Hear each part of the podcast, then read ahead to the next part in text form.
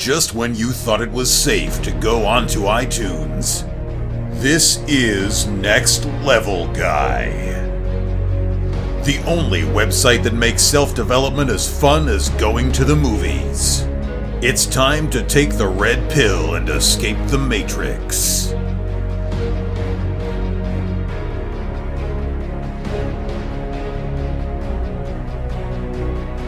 What's happening, guys? It's time for another episode of the Next Level Guys Show podcast with your favourite tutor, Ian Dawson Mackay. Next Level Guys, the go to men's interview, interest, and improvement website where I quiz the experts to find out the hacks, tips, methods, and protocols that you can implement in your own life to take it to the next level and live happier, healthier, wealthier, sexier, and so much more. Today's guest is Jay Cutler. Jay is an American IFBB professional bodybuilder. He's a four time Mr. Olympia winner and one of the most successful bodybuilders of all time. He competed in a legendary battle against Ronnie Coleman in what many consider the golden era of bodybuilding. He's regularly seen at the top industry events, as well as been featured in muscular development magazines. Since he's been retired from competing, he's built an incredibly successful supplement, training, accessories, and online coaching business. In this interview, we discuss his story, his training methodologies, his mindset, how he bounced back to win the title after coming second, his top tips for new listeners and more experienced um, competitors too, and so much more. By listening to how Jay built his physique, you may learn how to build the life you want. And now, let's get to the interview. Thank you so much for doing this. I'm a massive fan, but for anybody that's been living under a rock, you know, maybe doesn't know who you are, how would you describe who you are? You know, why you're so well known? You know what? I'm I'm I'm one of the uh, I believe, you know, obviously Mr. Olympia winners, which kind of puts us in an elite class, right? But if you look up the word bodybuilding, there's a few apparent names. I mean, Schwarzenegger being the main one, but uh, in the modern day era, I would consider myself, um, you know, to be one of the one of the, probably the greatest rivalry of all time um, with the underdog status as myself, right? So, you know, that usually is what kind of builds someone's career and character, and people admire a lot as someone that perseveres through many obstacles, no matter what the circumstance is. And, you know, I'm a guy that had a very, uh, you know, not necessarily a tough upbringing, but I was not classified as someone that would just go straight to the top. I mean, I finished second to last in my first Mr. Olympia, and then, you know, within two two years was almost winning, and then I eventually won after being second. And that second place can be a curse sometimes to many people. I was able to break that tradition. You know, the only guy to ever lose the title, come back and win it uh, in history. You know, I, the next year and then uh, you know being retired i think that i've been able to stay relevant crossing over from magazines to social media and continuing to inspire people to believe in themselves and overcome anything to become uh, what they want to become because that's what I love about your stuff is there's been this evolution. You know, you've never kind of stayed still or rested on your laurels. You know, you've created your own like supplement line. You've got your Jay Cutler television series on YouTube. You know, you've got so much going. You never seem to be resting. You're always training. You're keeping going. You know, compared to like some of these other guys.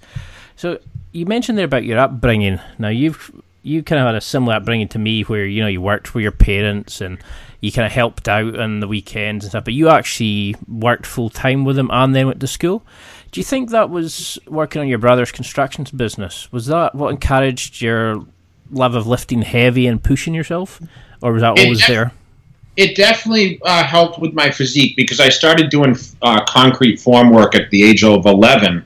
So by the time I was 14, I was very well developed, and although I didn't really get into weight training any serious until I was 18, I did toy with weights a little bit in the weight room at, in high school from you know 15 to 16 17 but actually joined the gym when I was eight on my 18th birthday. So just as I turned 18, and that's when I started my journey towards being a bodybuilder. But I always had a great physique. Uh, I learned a lot by reading books uh, about bodybuilding and fitness. I had a love for it since I was 12. I was influenced by uh, my sister's boyfriend, who she ended up marrying. Uh, so basically, my brother-in-law. He was avid in, into lifting weights, and he used to have bodybuilding books. And I saw an old Muscle Builder magazine with Chris Dickerson on the cover when he won the Olympia back in like 81 or 2 or somewhere around there whenever he won the Mr. Olympia uh, it was it was crazy because I said man this is what I want to look like but I think that definitely influenced me but more importantly it gave me the work ethic I think you you learn a lot about yourself uh, through your early years and you know I was taught always you need to work extremely hard and to be honest I was very uh, I, I, I kind of had a lot of um, like hatred towards my family at the time because I felt like I was the only kid that was working after school weekends and on school vacations while everyone else was living their lives. You know, I was doing chores and I was working in the concrete. So not only did I have to work doing the concrete, but I'd come home. I had a lawn mowing job of like my dad had like four properties at the time. So I literally had to take one day off from doing the concrete just in order to keep up with my lawn work in the in the summertime. Then of course we had chores around. We had a small kind of farm where you know, where, whereas chopping wood or you know taking care of animals or you know doing like odds and ends, you know, burning brush or whatever it is. So I would spend a lot of the weekend days doing that kind of stuff, and uh, I was very limited on doing a lot of social activities. So in general, I mean, that kind of lifestyle is really what I explained through my bodybuilding career is very, very antisocial, uh, dedicated. Where there there was no like you know most people say, oh man, I'm just I'm lo-. I got a text from a friend the other day. He's like, I'm just losing motivation. You didn't have that that ability because you you couldn't take your foot off the pedal. Uh, being from a young age and having a family business, there were no set hours. We didn't have restrictions. Oh, you can only work someone 40 hours a week or eight hours a day shoot, we worked 14, 16 hour days a lot of times. I remember working doing concrete under headlights at night uh, because, listen, that's how our family made money. And that taught me a lot of dedication. I can attribute, I think, still think I was one of the hardest working guys in the sport of professional bodybuilding for many years. And that outweighs genetics sometimes because, listen, our genetic limitations are only so much. And I just feel that I Granted, I did have great genetics to put on size, but there were a lot of guys that had better genes than me that just didn't have the heart and the capacity to handle the workload it took to be the best of the best. Because it's quite crazy to think, you know, like you, you were one of the most successful bodybuilders of all time, but to think that, you know, it was a chance, you know, me, you know, a chance interaction with, with somebody with a bodybuilding magazine that kind of inspired you, and then, you know, the it's strange that it's when it's your family, all the kind of rules about jobs and working hard and all that come out, and you just think, no, it's it's for the family. I've got to do it. Originally, you wanted to be a corrections officer. Do you think it had something to do with you wanting to be in control and rules and regulations rather than the kind of where other people were dictating for you when you were growing up? You know, what was the appeal of being a corrections officer? Was it I think I think for me, it was just kind of what people did in my area. And, uh, you know, I kind of looked at corrections and I wanted to be a police officer. I actually wanted to look into investigating crimes. I mean, I used to lot, watch a lot of TV shows. And I'm not going to lie, I was inspired by Chips, which is the, the motorcycle show where the oh, police are in California. So, like, my dream was to move to California and, and ride a motorcycle as a cop. I was I was into motorcycles and ATVs and snowmobiles and stuff when I was younger. So my dream was actually moved out of Massachusetts. I grew up there and move to the West Coast. It's everyone's dream to you know you see California and see the sun all the time, the convertible tops, and I mean as I got into bodybuilding, you know I eventually wanted to be a bodybuilder, and it's exactly what happened. Joe Weider moved me out there when I was 25 to basically become a professional bodybuilder in California, and, and I took advantage of that. But I, I just wanted to do something that I felt okay. This is my calling, and I, it seemed to be something in in the crime uh, field because I loved watching those shows, and I was always intrigued by by by investigations and I read a lot of uh, like mystery books when I was growing up and uh, in unsolvable crimes and that kind of stuff. So I was intrigued by it, and that's kind of where I was heading. And as I got into college and started training, uh, weight training is when I really caught the bug of bodybuilding as a full time profession. Once I won the Teen Nationals, I knew I had something special because I was told, "Listen, you're above the average, and you know you really could make a career of this." And that's when I really was influenced to push towards that, and and the rest is kind of history. Because I mean, it's you've certainly got that investigative sort of attitude towards it. You know, like testing and going back to the drawing board after you know you came second, and you what do I need to do to fix this to get back into first? You know, you can see that of your personality that you like to really push, you know, and pushing and find out what you can do to change. But why do you think you've been so successful compared to many other lifters? You know, how did you go from being great to being world class? What did you think? What do you think it is about your you and your lifting, or your approach to it, your mindset that's really kind of surpassed you compared to other people? I think uh, number one, I'm stubborn, so I don't know if that's good or bad. uh, I, I, hate to lose. You know, I was competitive, but uh, I worked with you know, I had a good friend who was a mentor to me um, growing up. He was an older business guy, so he, I had a business sense around me that, you know, I always thought, not listen, I can only limit my body so much, so let's at least market myself. And you know, I was kind of taught that early. If you're going to do it, you might as well, you know, build your mail order and, and have your merchandising around it, and you know, just try to build a rapport with the with the fan base. And once you have a whole team together, a squad you really can excel because you've got a lot of great minds behind you that you know will always give you that assistance. And I think you know that kind of developed my fan base. But you know, Chris Aceto, who was my nutritionist from six months in from when I started training, you know, he was kind of the big push for me in believing that I could be great. Because remember, he worked with some of the best guys even back then. You know, his wife at the time was second place in the Miss Olympia. So for him in my corner and doing all my nutrition and, and kind of giving me the right guidance without charging me at the time, that was my advantage. You know, before I was the only one he was really working with for a long time. Uh, you know, he worked with Mike Francois a little bit. I mean, he worked with Paul DeMeo, uh, some of the big names in bodybuilding. But I remember going to Mr. Olympia contests and Night of Champions and all these other ones. And realistically, I was the only one he was working with at that time. So I had a lot of attention from him, and he really gave me that push. And, you know, I improved so much every month. And I was always seeing improvements, but I trained my ass off and I trained um, under his tutelage of the nutrition is number one. And I used to put my diets on my refrigerator and I'd follow those diets to a T. And I wouldn't even I wouldn't even eat off. Like if he said eat chicken for meal four, that's what I ate. If he ate, said egg whites for meal six, that's what I ate. I didn't. I didn't substitute. I never got sick of the food.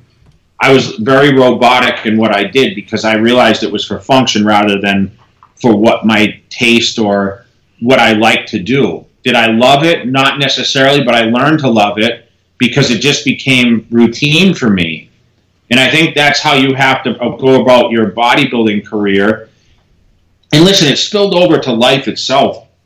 Like my expectations, like, you know, I'll, I'll fly every week and I get delayed and this and that. And other people are, are hooing and hawing in the airports, like, I can't believe this flight's delayed. And I just sit back and they're like, man, every, you're so relaxed. I said, yeah, because there's nothing you can do about it. I was taught a lot of patience because, as we know, bodybuilding is not a sprint it's more of a marathon. It's slow and steady. You know, it always wins the race that way. So I think, you know, I had a lot of patience.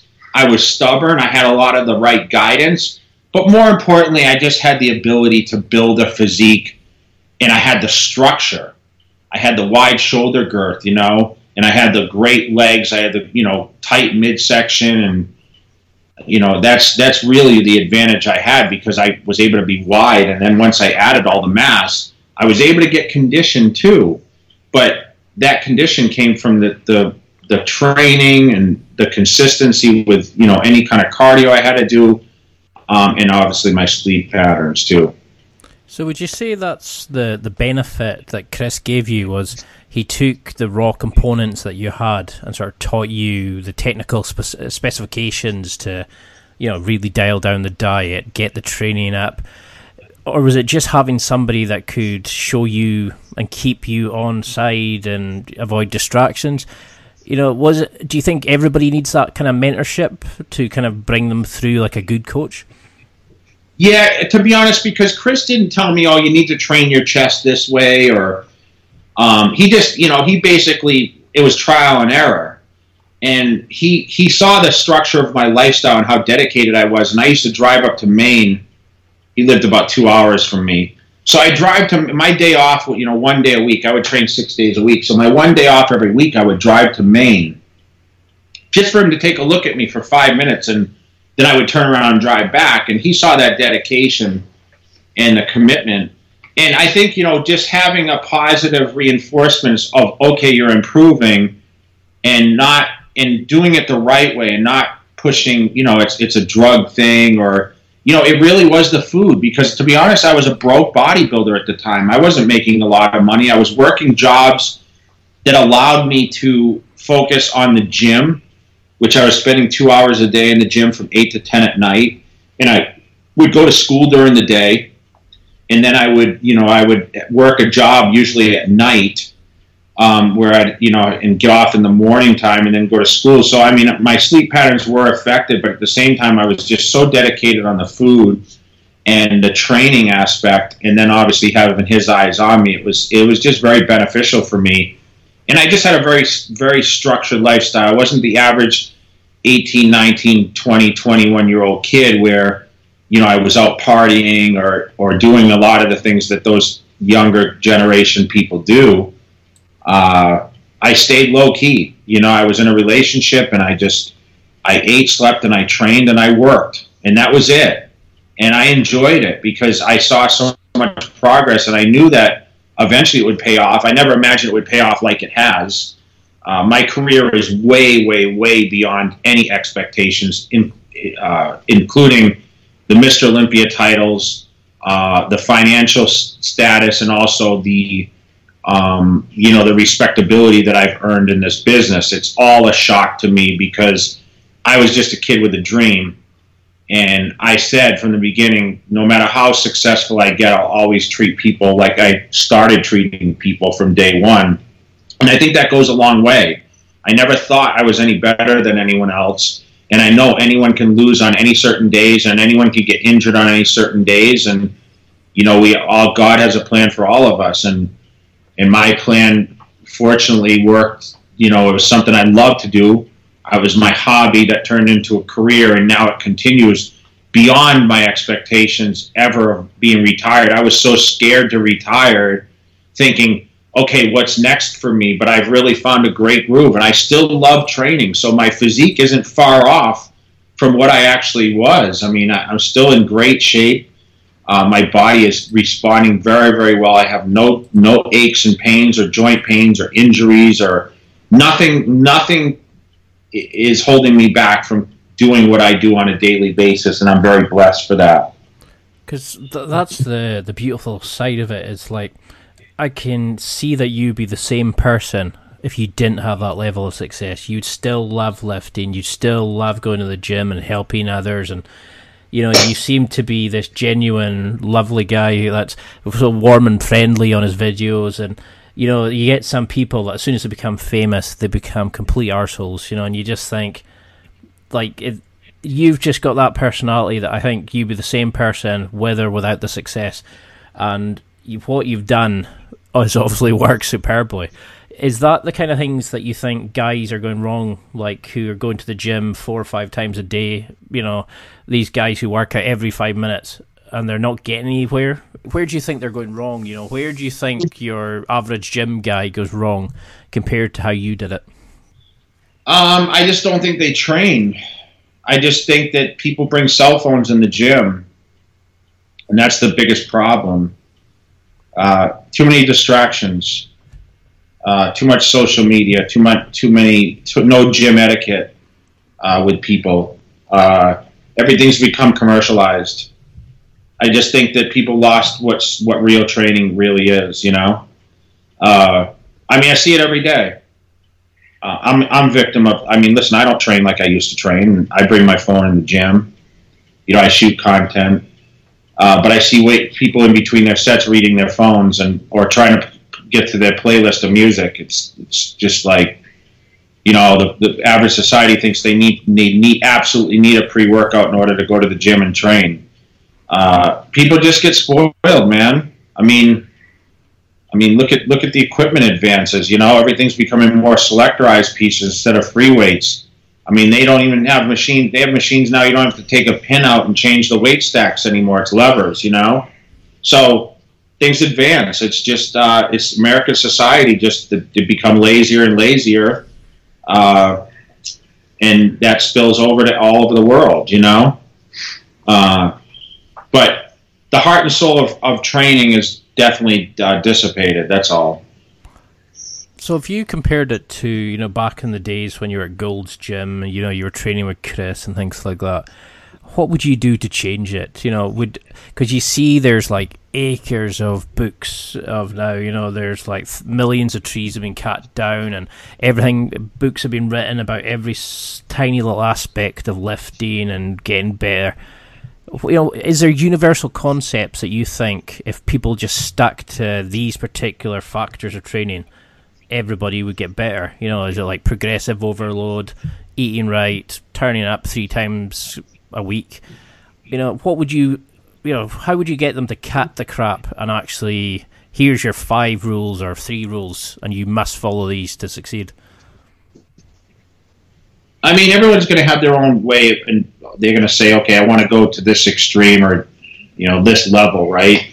But uh, I would just keep it very simple. I think people have now, with the internet, you know, you talk about all these training theories, you know, like progressive overload, and, you know, you talk about giant sets, and you talk about all these different theories that have kind of been around forever, but listen, we're volume trainers. As a bodybuilder, I, I followed what Arnold did back in the day, of course they used to train for three, four hours, which I think is way too much. But you know, science shows. I mean, listen, you can spend an hour. Uh, people are shocked when I tell them, "Yeah, I, I became the best body in the world training an hour a day."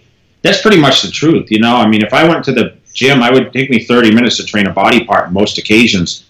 Problem is, I would do two body parts maybe at once if it was quads and hamstrings or biceps and triceps. I mean, but chest, shoulders, that kind of stuff. I mean, it took no time at all. Back was the only one that might take an hour because there was just so many angles or whatever else. But I still think the 10 to 12 repetition range, the 45 to 60 seconds rest factor would be that would be the main thing. Is like if you took an average person that goes to the gym, if I pick 10 guys, if you said, okay, I'll give you five guys and I'll give you five guys where I live, and I took those people and I brought them to the gym and I said, you're going to train Jay Cutler style the 45 to 60 seconds between each set and the speed that we train would destroy them. You know why I know this? Because everyone that came to train with me since beginning of time, because it never changed, they couldn't keep up with the pace because there's not enough rest in there for them to catch their breath and be able to perform. And that's the one thing I noticed is that people love to jerk around between sets or talk to people or you know they use the gym as a so- social atmosphere. So that's why like people go to Kuwait and they they've been training and they're making all this progress because there's no there's no real bull you know bull crap going on there. Um, the guys are training hard, but I still think you follow those basic theories of the volume training. You do six or seven different movements per per body, three sets. So you're doing a like 20 sets per body part. You rest 45 to 60 seconds. You don't worry about weight so much, but focus on getting a good burn at, at 8 to 12 repetitions, you're going to progress as long as you're getting out of the gym, you're eating correctly. And that's another thing is people go to the gym and then they don't eat. So what's the what's the whole point? It's like trying to run a Ferrari with on crap gasoline. You're just going to get not get the performance out of it. So it, all goes in in in junction with everything. I think people just say, well, you know, you're to the extreme. I don't have, I can do a quarter of that. And I'm, you know, but that's not necessarily true. I mean, everyone's genetics, like I said, are different. So I would just, you know, try to keep people from the distractions and focus them on 45 to 60 seconds rest between each set with a lot of volume. And that's really what's going to propel people's success in the gym. So, what sort of thing eh, should they be focusing then on? You know, when they're lifting, is it a case of trying to feel the weight through the full range of motion? Or is it like, you know, they should be counting a certain time up and a certain time down? Yeah, how do you make sure they've got that mind muscle connection? Because you really seem to have that down to a T. You, you know, you, you gotta you gotta watch the time under tension. Uh, you know, it should explode out of the bottom, but controlled. Um, your negatives should always be controlled. Uh, but I think you know, there's no you know people people have this oh let's let's hold and contract type theories and but I really think the explosive um, you know, rep after rep, that's really what you've got to kind of do. Um, but you have to have that mind to muscle connection. And how you do that is you have to sometimes close your eyes and you have to be able to watch, see that muscle actually working. And, and that comes with advancement of training. That's not going to happen the first month or two. Um, and you choose exercises, most importantly, that you feel. If you don't feel a movement, don't do it unless you just have a problem feeling everything. I mean, I have those kind of you know, people come up to me and say, "Well, I don't feel anything when I work out. I get no pump or anything." Something's wrong. You know, you're not eating enough, you're not sleeping enough, or you're just not training correctly. Because it just goes to prove it's like a guy. Put a guy, a normal guy, and put him, you know, on his feet to run a marathon with a guy that runs 26 miles. You know, you're you're gonna your legs are gonna get beat, tired, full of lactic acid, where the marathon runner is gonna do it with ease so when you say, "Oh, I can't feel the muscle work," that's just you're not doing enough, and you're not doing it correctly because no matter what, everyone's muscle gives out under contraction. There's there's just a certain point we all reach. So uh, I just think people are just very misinformed, uh, misinstructed on how really to train, and that's why I put out the constant free content on YouTube and I explain and I show. And it's funny because even with my content, people will still be like, well, you're doing the exercise wrong because there's other like body momentum, or I'm not going out to full.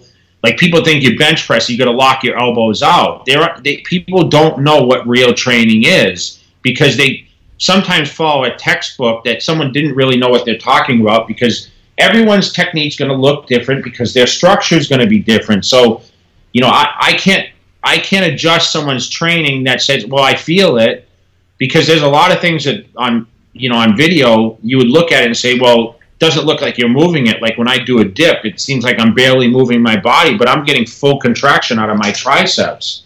So I, am careful on how I adjust people uh, when it comes to training. If they feel something, I try not to uh, change what they're doing. If you understand.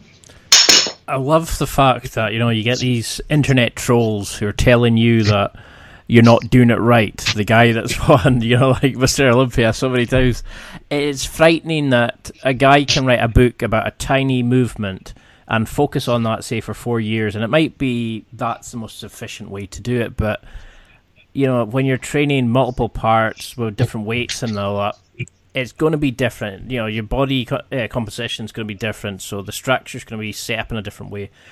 And I love how somebody's got the cheek to tell you, to tell you, and Ronnie Coleman, and all these kind of guys, what works and what doesn't work when you've the proof is in the pudding. So how do you, you know, has your setup evolved at all? You know, has it changed in any way at all, or are you just doing the same thing that you did at the very start, albeit with a slightly less intensity?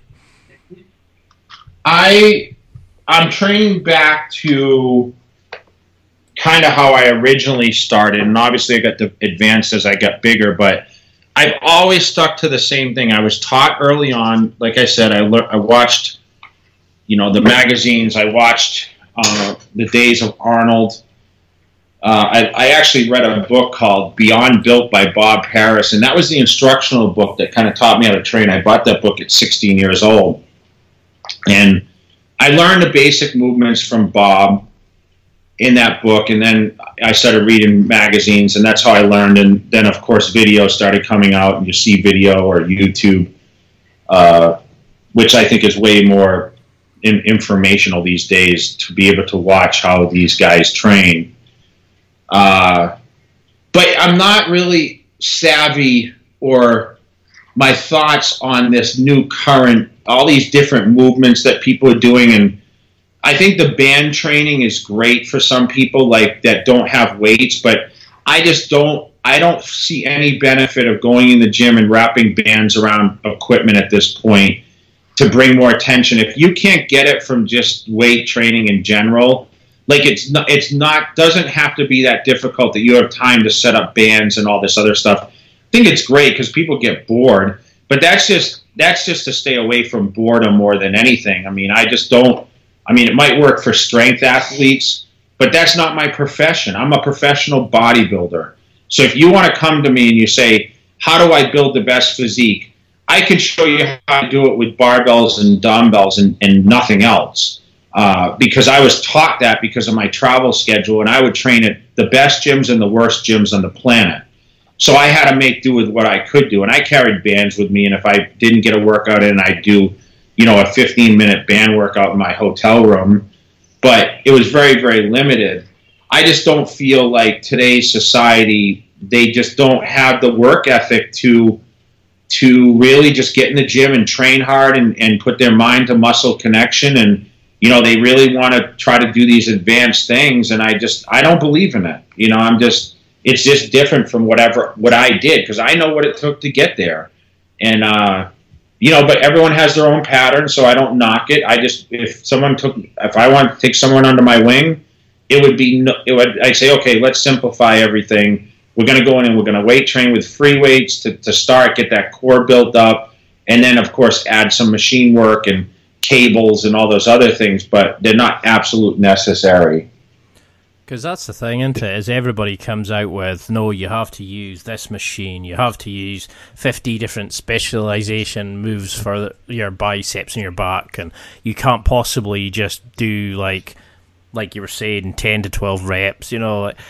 It's, I think people have overcomplicated this now, and there's, a, there's so much gaff out there that people go way OTT, and it's like you said, is you stuck with the basics, your concepts, and you know the success is there. So, was there any sort of small changes that you can think of that gave you like a massive improvement, or is it just going consistent? You know, was there anything it's you did? Cons- no, it was consistent and, and just time. I mean, I can't ever say this. You know, people always ask me, and it's a very common thing that's out there: is what's the secret, right? there is no secret consistency and dedication and um, you know finding trial and error what works best for you but it pretty much like i said it stayed the same way through my whole career. So there's not really there's no secret or, or shortcut or anything. I mean it's just time. Time in the gym and time you know eating the meals and time of the sleep patterns and everything consistently. There was no no anything I can pinpoint other than I was a volume trainer that liked to sleep and rest a lot, naps, and I ate seven meals a day. And I did that day in, day out with no days off. So that's really what what my career comes down to. So back in mm. that period, you know, how did you rest and recover? You know, because was it just eating, just making sure you had like a full diet each time you got your meals, you got your rest? Because that seems a phenomenal workload to the average person. You know what? Uh, what did you learn about rest and recuperation during that period that sort of really helped? Was it like well, taking naps and stuff? Oh, well, the naps for sure after the training sessions. But remember, on my days off, I did a lot of tissue work. I mean, I would do six hours, six hours a, a a week of tissue like fascia stretching and whatever so I could get the expansions more and more out of my muscles. So uh, ART, active release technique, I did neuromuscular therapy, uh, I did Rolfing, I did everything to really make sure that I was getting the full benefit of recovery, uh, you know, repairing the muscle tissue and also allowing the fascia to be flexible so more blood flow can get in there and the pump can be, be bigger and bigger each time. And so my days off weren't necessarily rest days where I just sat around and did nothing. I was still working, but at the same time, I was flying to see different therapists. I mean, I'd fly over the country, and this was before I won the Mr. Olympia. That's how dedicated I was to my craft. I mentioned, you know, of course, this was in the beginning when I was broke, right?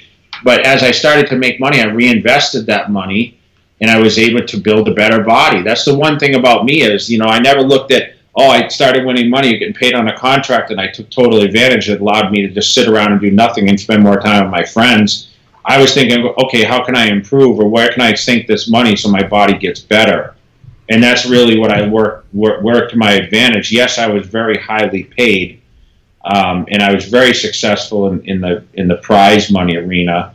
But I had reinvested that money, and that reinvestment now is paying off dividends for my future, and also you know being 40, 45, six years retired now, my body feels absolutely spectacular. I mean, I feel like I could do it all over again. To say to say that I'm not going to I have no plans to ever compete again, but I, my body is just a plus right now and, and firing on all cylinders. And you know, I still, like I said, get up and look forward to training every day. I mean, a lot of these guys, I understand why they don't because they're in pain when they go in the gym. But when you're talking to someone like me, there's zero pain um, and zero restrictions to the lifestyle that that I grew up doing. Yeah, I mean, from your recent stuff, you look in phenomenal shape. You know, you're you're not limping, you're not carrying injuries like some of these guys are. I mean, it's it shows what you did was smart. That you looked for ways to make sure that you were looking after your body as much as you were breaking it down and building the muscle. You were looking for ways to recuperate and come back stronger each time, and it definitely worked. So you had a period there of like the golden era bodybuilding when it was you versus Ronnie Coleman back and forth. You know, how did you find that period? And you know, when you lost and and you came second to Ronnie, what did you change in two thousand? You know, when you came back and won the title again, because you came back and you know that it was you seemed more intense, you seemed more focused. Was it just a change in mindset that you kind of just re refocused yourself, or was there a change that you made that made you such come back so strong?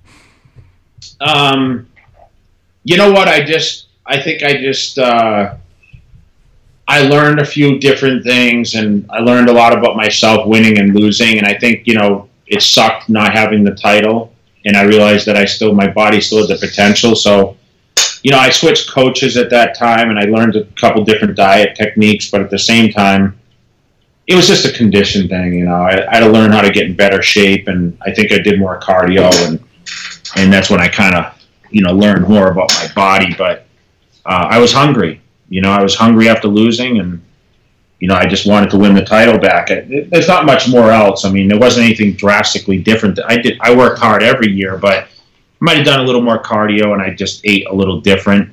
Um, I actually ate more for that 2009 comeback, you know, uh, than I ever ate. But and I came in a lot, you know, tighter. I came in 10 pounds lighter than normal, which I think was just a better look for my body. That's all. So the condition was there. Well, now would be a perfect time for a quick break. I just wanted to give you a quick update on my affiliate schemes. If you go to www.nextlevelguy.com forward slash affiliates, that's www.nextlevelguy.com forward slash affiliates, or click affiliate deals in the blue ribbon at the top of the web page, or if you go to one of the podcast posts, you'll find a link to that as well. Um, in my affiliates page, there's a lot of special offers, listener exclusive deals, and discount codes available.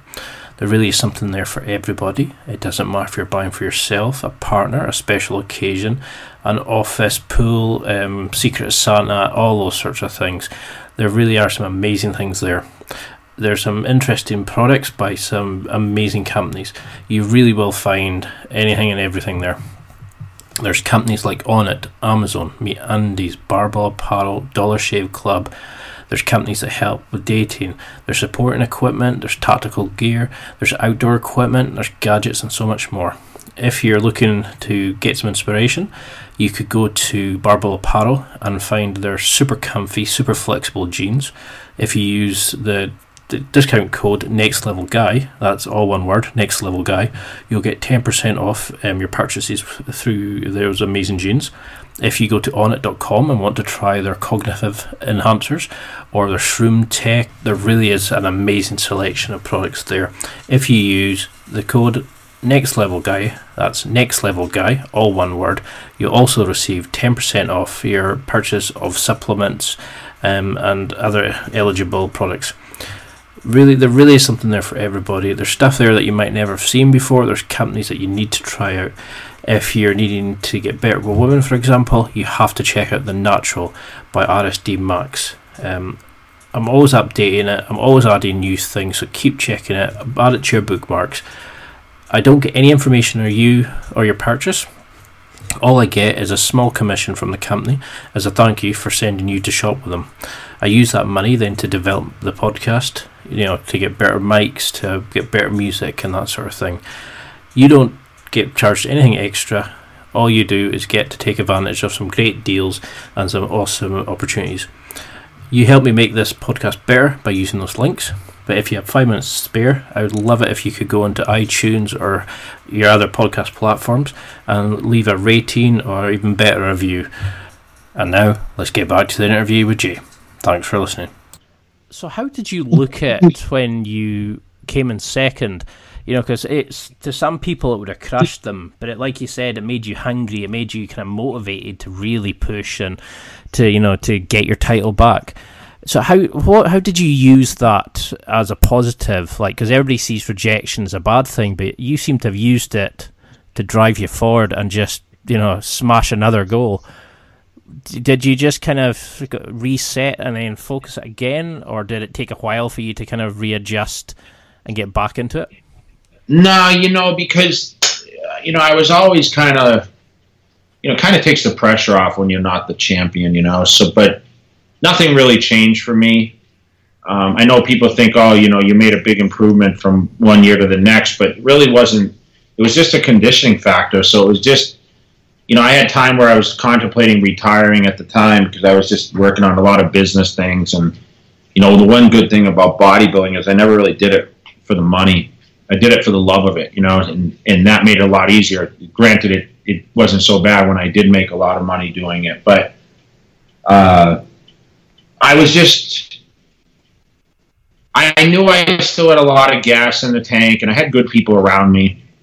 And I just said, you know what, um, I'm just going to go back and do what I did, and, and, it will be a different result. I knew I could come back and be stronger. I, I've been great at certain times in my career, and other times I've been subpar. So um, it was just an off year, you know, and and I wasn't being lazy or anything like that, or complacent, or I was just doing what I normally did. And the, the thing is, is business was a huge part of my career. And I wasn't going to cut back on business because that's where, you know, I was building for these days when I re- retired. I mean, I'm, I'm earning more money from professional bodybuilding than I ever did, even when I was winning Mr. Olympia. And I feel my popularity is more than ever now.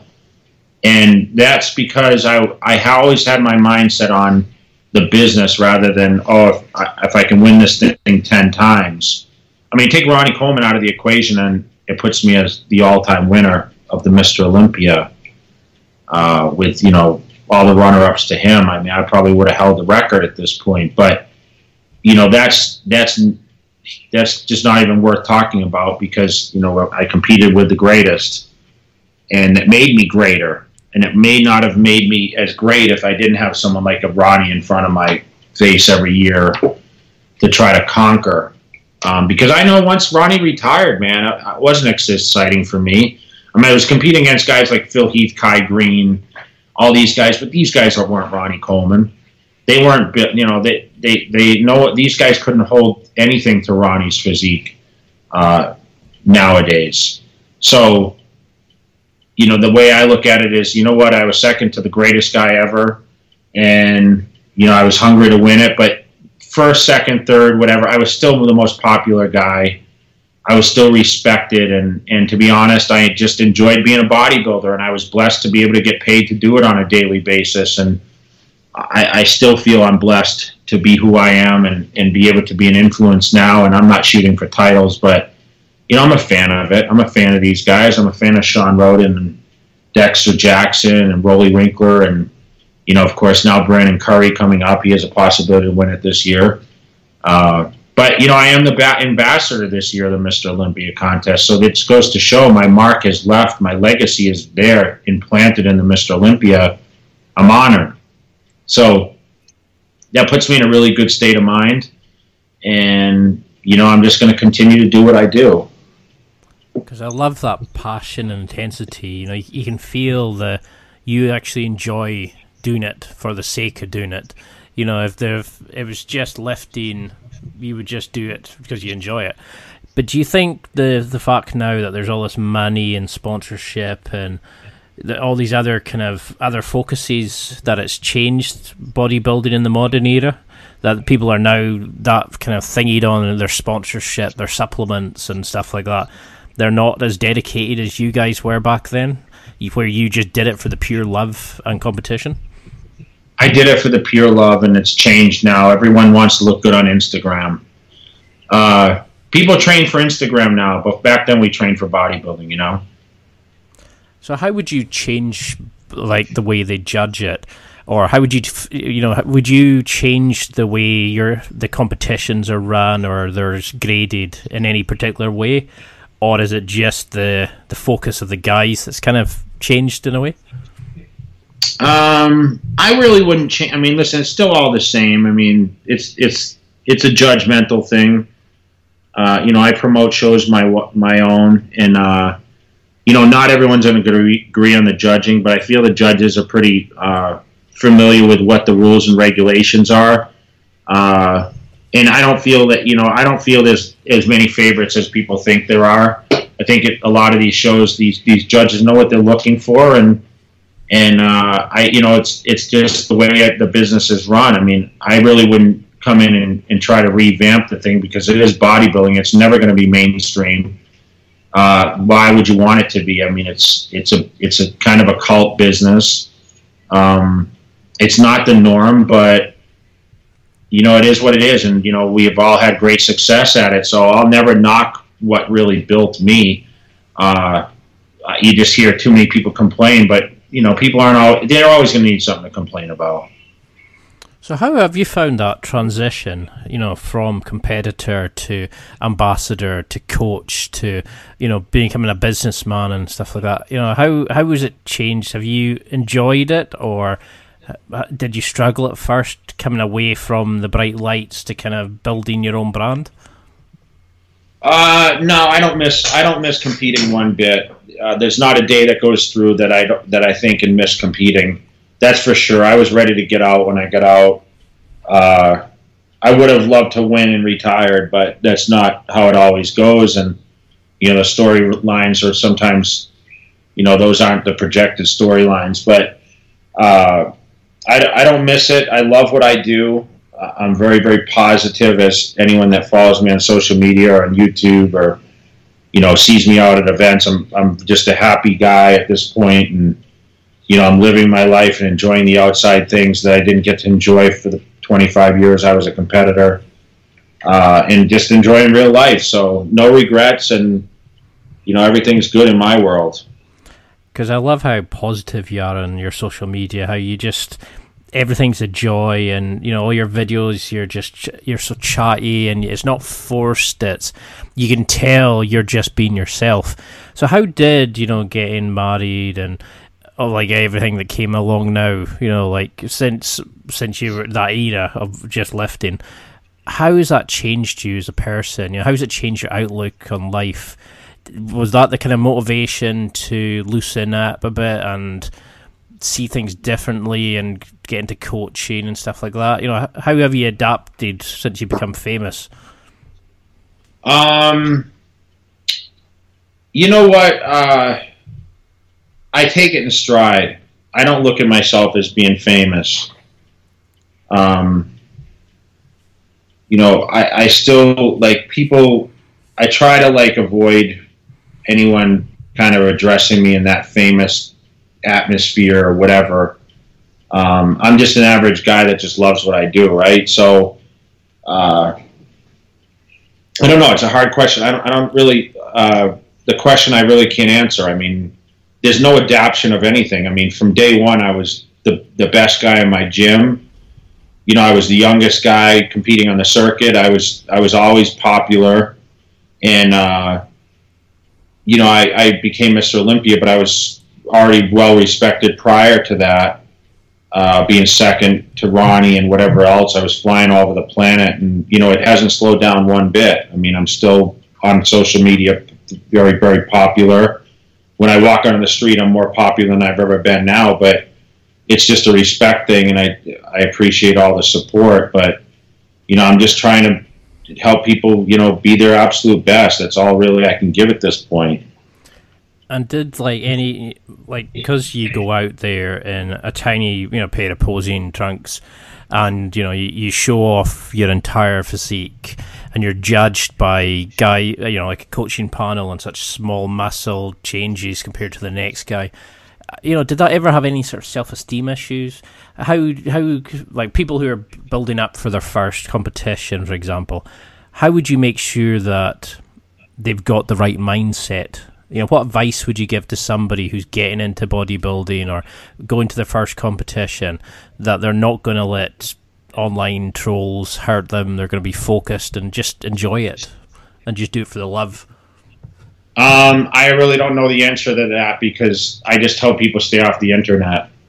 So, I mean, I, honestly, you're, you're asking me questions that like you're talking negative things. I don't, I don't deal with negative things. I if people called me with any kind of negativity when I was getting ready for shows, I'd just hang up on them.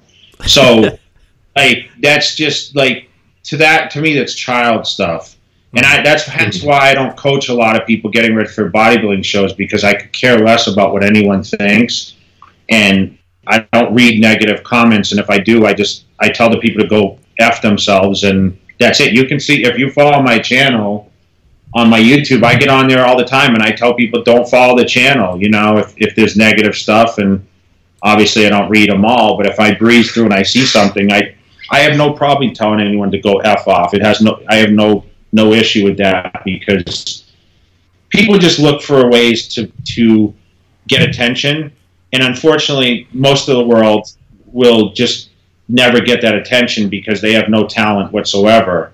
So it's easy to put people down, but it's it's a lot harder to give them compliments. So I would just t- you know tell people like just follow my ways and and don't even respond back to a lot of this stuff. Um, I'm not going to get into verbal wars with people. I'm just going to tell them to f off, don't follow the channel, and that's it. I'm not going to tell them whether they I believe in what they say or not. You know, don't feed the trolls, right? Because I think that's part of like really why you've been so successful is you're so focused. You don't, you know, go for tit for tat like some of the other guys do. You kind of just go, yeah, just whatever. Don't bother. If you know, if you're not, if you don't want help, go do something else. And that's the you can feel that kind of. Yeah, I'm not gonna go social. I'm not gonna go to social media and complain about things.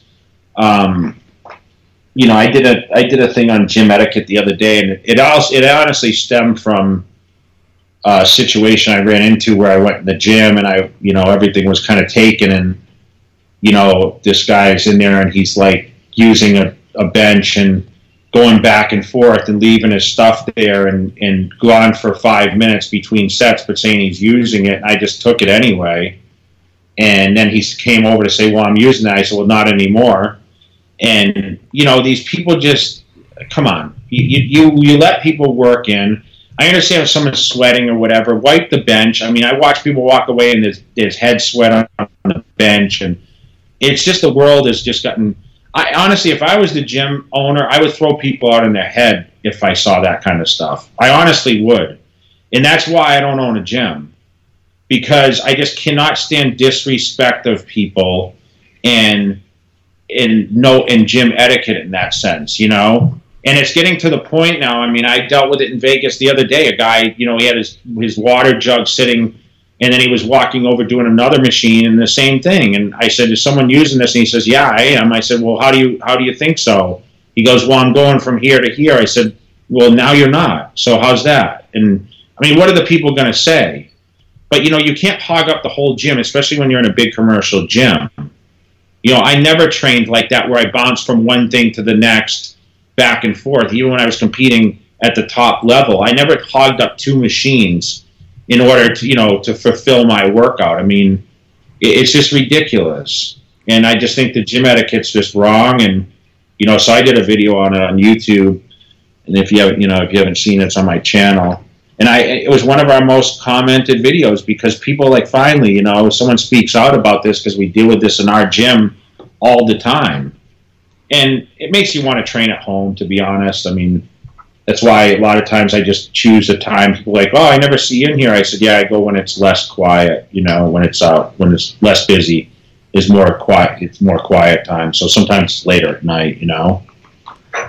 I think that goes down to like you know Men's Health and these kind of sites where they give these kind of really sort of psycho intense programs where it's use this machine and superset it with this machine, but you know they don't think about how a gym's set up, how much you're using of the different equipment and blocking other people. And it's like you said, you can't be really using two bits of equipment efficiently or politely. And it's great that people like you actually come out and speak about these things because then it actually makes gym owners kind of go, well, if somebody at that level's mentioning it, we should do something about it.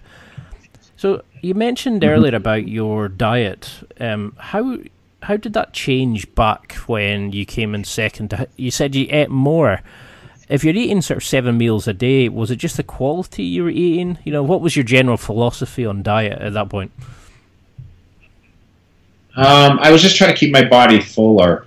So what I did is I was doing more cardiovascular, but instead of starving myself and performing that cardio, I would actually eat more, which allowed me to do the cardio, which you know it just conditions your body. It just gives you a different look when you do more cardio, but you still have to feed yourself so you don't lose that muscle fullness. That's the most important thing. So I was eating more. My metabolism was faster because obviously the cardio was twice a day in there for 45 minute, minutes at a time. I was doing step mill work. I never had done that in my career before. So I was able to eat more and I was able to utilize the food deeper. And obviously the physique paid off. So if we took your you you know the concepts that you mentioned about how to train, how would you set up somebody's diet? How would you tell them to eat? You know, would they be if they wanted to put muscle on? Um, would it be seven meals a day, certain number of protein? Like how would how say if it was me for example, what would you tell me the rules of a, my diet for the next six weeks to be to make a, the biggest improvement? I would um I would just do a few just small uh, benchmarks of the diet. Basically, eat every two and a half hours, whether you are hungry or not hungry. You would have the biggest, highest calorie dense meals would be your breakfast, the meal, and before and after training. So those three meals would be the most important. Those would be the abundance of protein and carbohydrates in those meals. The depending on your body composition will be protein, but uh, depending on what your body looks like, it, you know, we'd have to look at the carbohydrate intake um, and limit it down. But I would do six meals a day because that's about the average that a person can get in with eating and everything else and their sleep patterns. The, six meals is pretty sufficient. I really have forced to get seven in there. Um, so that's uh, that's pretty much how it would be. And would that be like a steak and a couple of potatoes? You know, what kind of size are we talking? I mean, it, it would depend on your body type. I mean, it, I can't uh, on on an interview. I could never say, well, you need this or that. I mean, listen, I, some people would eat fish, some people would eat chicken, some people eat turkey breast, they eat egg whites. You know, number one, you have to eat something that you prefer. Some people hate steak, they hate chicken, whatever. But the, as far as the amounts, God knows with with people's physiques. You'd have to look at the physiques and and see what the body composition is and like meal timings or whatever else. You know, I mean, I can't just I can tell you. I mean, I have egg whites for breakfast and a couple whole eggs and oatmeal, and then the rest of my meals are chicken and rice. I might eat red meat once a day. When I was training for a show, I'd eat five meals of fish and you know carbohydrates and and whatever. So it, uh, it changes all the time depending on what your body composition is or what the ultimate goal is. And did you have a particular favorite kind of fish? Um, any whitefish, I hated them all anyway, but I ate it because it got me lean. Because I, I come from the Highlands and we've got some amazing kind of fish, and you know you can taste the difference when it's fresh to the actual quality of the meal, and that was something I always struggled with was eating healthy. You know, I was I would like I do jujitsu just now, and I'm started lifting again, and it's I I burn and do like amazing stuff in the gym and all that, and then I come away and I eat crap, and that always screws me over. So it's something I definitely want to do, and that's why I'm so keen to get to speak to you because you've got an amazing line of products. You've achieved such a success in the bodybuilding world, but you're still humble, you're still passionate, and you're still so helpful and positive about everything. Is there something about you that you feel you would like to talk about more, or you know, is there something that people don't know about you that you know? Is there like a certain questions you get fed up answering? You know, have you got to a point where you've answered the question so many times? Does it ever get boring in a sense, or do you enjoy lifting and talking about it that much? i uh, not really. I enjoy lifting. I like talking about it. I mean, there's no there's no real stupid questions. I mean, people you know people ask like do I eat my protein or my carbohydrates first when I eat my meals, or you know, when should I drink, you know, the one gallon of water or two gallons of water a day? I mean, to drink between meals, during meals, like, you know, there's certain questions that I mean, even I've asked myself sometimes and wondered. Uh, you know, just like you asked, well, what would what would someone eat, right? Is red meat that bad for you? You know, the studies show that red meat's not actually, depending on your blood type and whatever else, I mean, you really, you know, people can get away with eating red meat four times a day and get lean on it. Other people can't. You know, I, I just tend to stay away from a lot of red meat at this point just because of my age. Uh, and honestly, i am not going to lie. When I eat a lot of red meat, I get bigger and fuller, and I don't want to be bigger and fuller. Like I get bigger muscle wise, not fat. Like my muscles swell. It seems like when I eat more red meat, so I try to stay away from the red meat more because I don't want to be big. Believe it or not. Um, I'm not going to the gym with the mindset of, oh, I want to get bigger arms or bigger legs. I'm actually working to try to shrink my body, but still look proportionate. So uh, for me, there's no real, what you see is what you get, right? So I don't have anything that people haven't learned about me. I'm, I'm actually an introvert. Uh, I don't, I don't really like the limelight. Um, if you said, what's my ideal? Like, vacation or whatever. It's at being at home with my dogs and, and just chilling out and not not ha- being around big crowds and being around loud a loud atmosphere. I don't want to go to an island and, and sit on the beach or I mean I sit in my backyard. I just came out of my pool, you know, 40 minutes ago and this is ideal for me. I mean, I have to go to work this afternoon. Um, and spend time at my office, but I actually go in later in the afternoon because I do all my shipping at nine at night. So uh, my days start in the morning very, very early at home. Uh, how can you vacation from a vacation is what I tell people. Every day of my life is like a vacation. I own my own business. I make my own hours. I train when I want. I eat what I want. I have, you know, the best surroundings around me. I've created this atmosphere for myself. You know, living in Vegas, I chose to live here uh, and I have everything at my at my fingertips that I want in life. And I'm healthy, and uh, I'm surrounded by good people. I choose who I have around me, and uh, you know I'm just very very blessed. That's all. And I put it on my media would you say that's what you're most proud of? You know, because you've done some amazing things, and you know you've accomplished things that people can only dream about. But is that what you're most proud of? The way that you've set up your life, that you can now live life on your own terms. I don't know if I'm proud of it.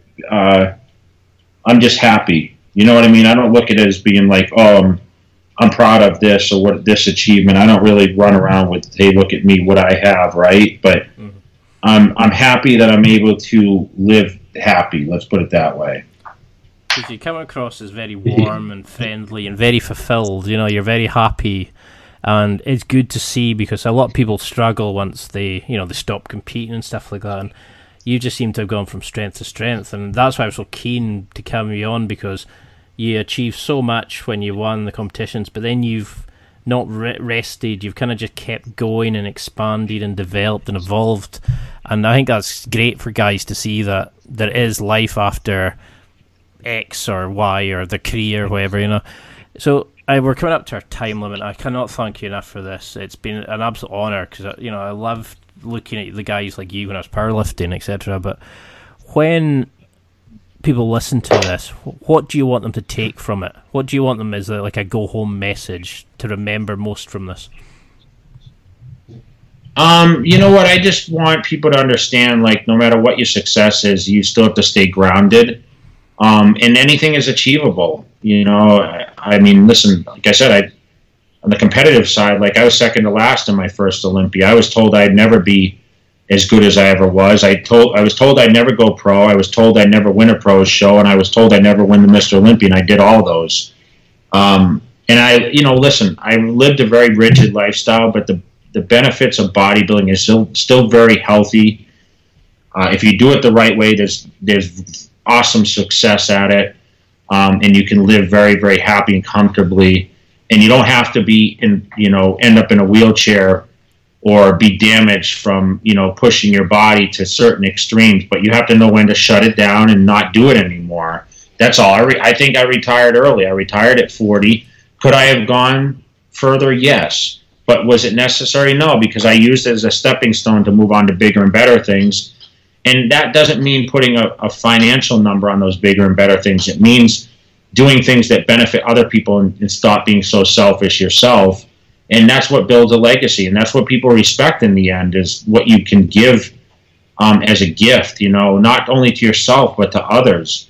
And I think that, you know, I just want to be remembered as a guy that's really was a pioneer and created a lot of opportunity and a lot of the the guideline to be successful in this business. And I think i have achieved that and will continue to achieve that. And you know, the work's not over yet. I'm not even close to being done. And I appreciate all the fans out there, and I hope they enjoyed it. I, you know, I don't think I could put add anything to that. It's, it's very well put, and you certainly are being that pioneer that's motivating other people and pushing them on. And I, I am going to love to see where you take it and how you're going to develop it because I think you've you're only just getting started. But for people who want to find out more, you know, find your social media. You know, where can they find it? How can they search it? Is it literally just at Jay Cutler, or have you got a website, etc.? You know, this is perfect time to promote everything. Yeah, listen, um, jaycutler.com um, that's kind of the hub for a lot of things. You'll see Cutler Nutrition there. You'll see, uh, you know, CutlerNutrition.com. You see CutlerAthletics.com. Um, Jay Cutler, obviously, Facebook 4X. That's my main Facebook page. Um, my Instagram at Jay Cutler, you know, at Cutler Athletics, at Cutler underscore nutrition. And then, of course, my Twitter uh, at Mr. O. Jay Cutler. My YouTube channel, Jay Cutler TV. Um, I'm everywhere. You search Jay Cutler besides a quarterback, you'll find me. That's it for another week. Thanks for listening. Absorb it, practice it, use it. Until next time, keep trying to hit that next level in your life.